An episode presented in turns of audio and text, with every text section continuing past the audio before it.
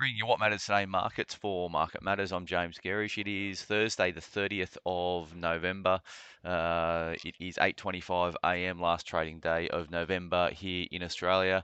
More of the same last night. So stocks were actually up more strongly early, but came off late in the session. The last hour or so saw reasonable selling coming into the market. We still closed marginally higher.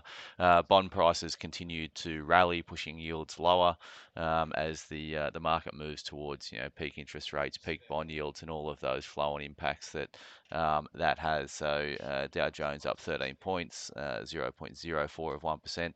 S&P down a touch, down 9 basis points, and the Nasdaq down 14 basis points.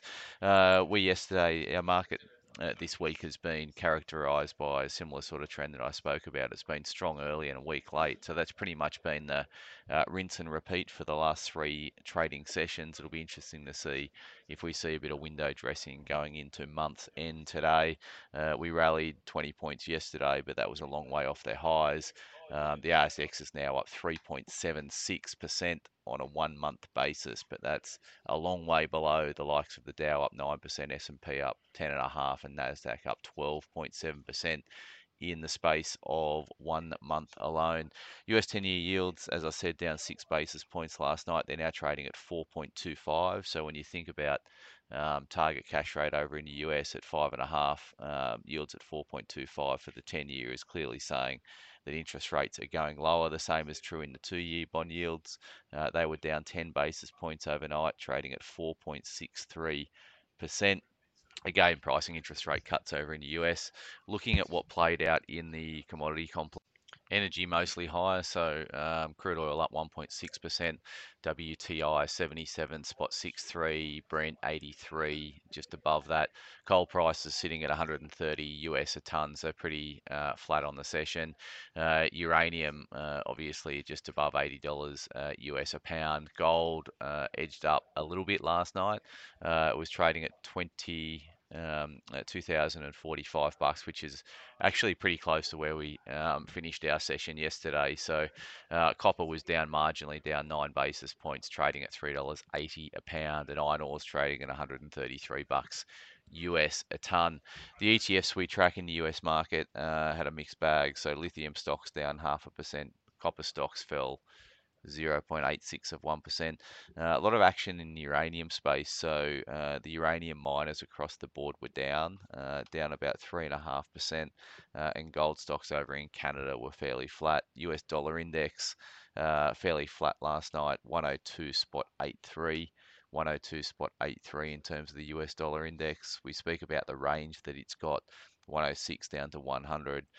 We think that's going to the bottom of the range, which is obviously going to be supportive of the Aussie, which is trading at 66.18 US cents. It was down a bit last night. It was hit a high yesterday, or closed yesterday around 66.5 US cents. BHP ADRs are down 1.3% overnight, but given relative to yesterday's close, expected decline of about 0.5% on open this morning for BHP, and SPI futures are up 5 points. So pretty mundane open due here in an hour and a half or so's time. A couple of snippets to get you across in terms of broker moves. So we've got Coburn Estate, CBO, the Big Shoren Partners has rated that a new buy, a $1.75 price target. They've also reinstated Closed the Loop, that's CLG, as a buy, and we've got Core Lithium cut to sell at Citi, 26 price target. We've got MMA Offshore, again, Shoren Partners reinstating that under new analyst coverage at $2.30 and with a buy recommendation. And then Temple & Webster, they held their AGM yesterday, TPW. They also came out with a trading update for the first part of the year. Sales were up about 23% over that period through July through November. So obviously a strong start to the year, and that has prompted a 15% rally in the share price yesterday, but Citi thinks that's enough, and they've cut to neutral and $7.40 price target. We've got no earnings out today, a bunch of AGMs. Liontown has got their AGM today. IPD is another one, RFG, what else of note, TLG.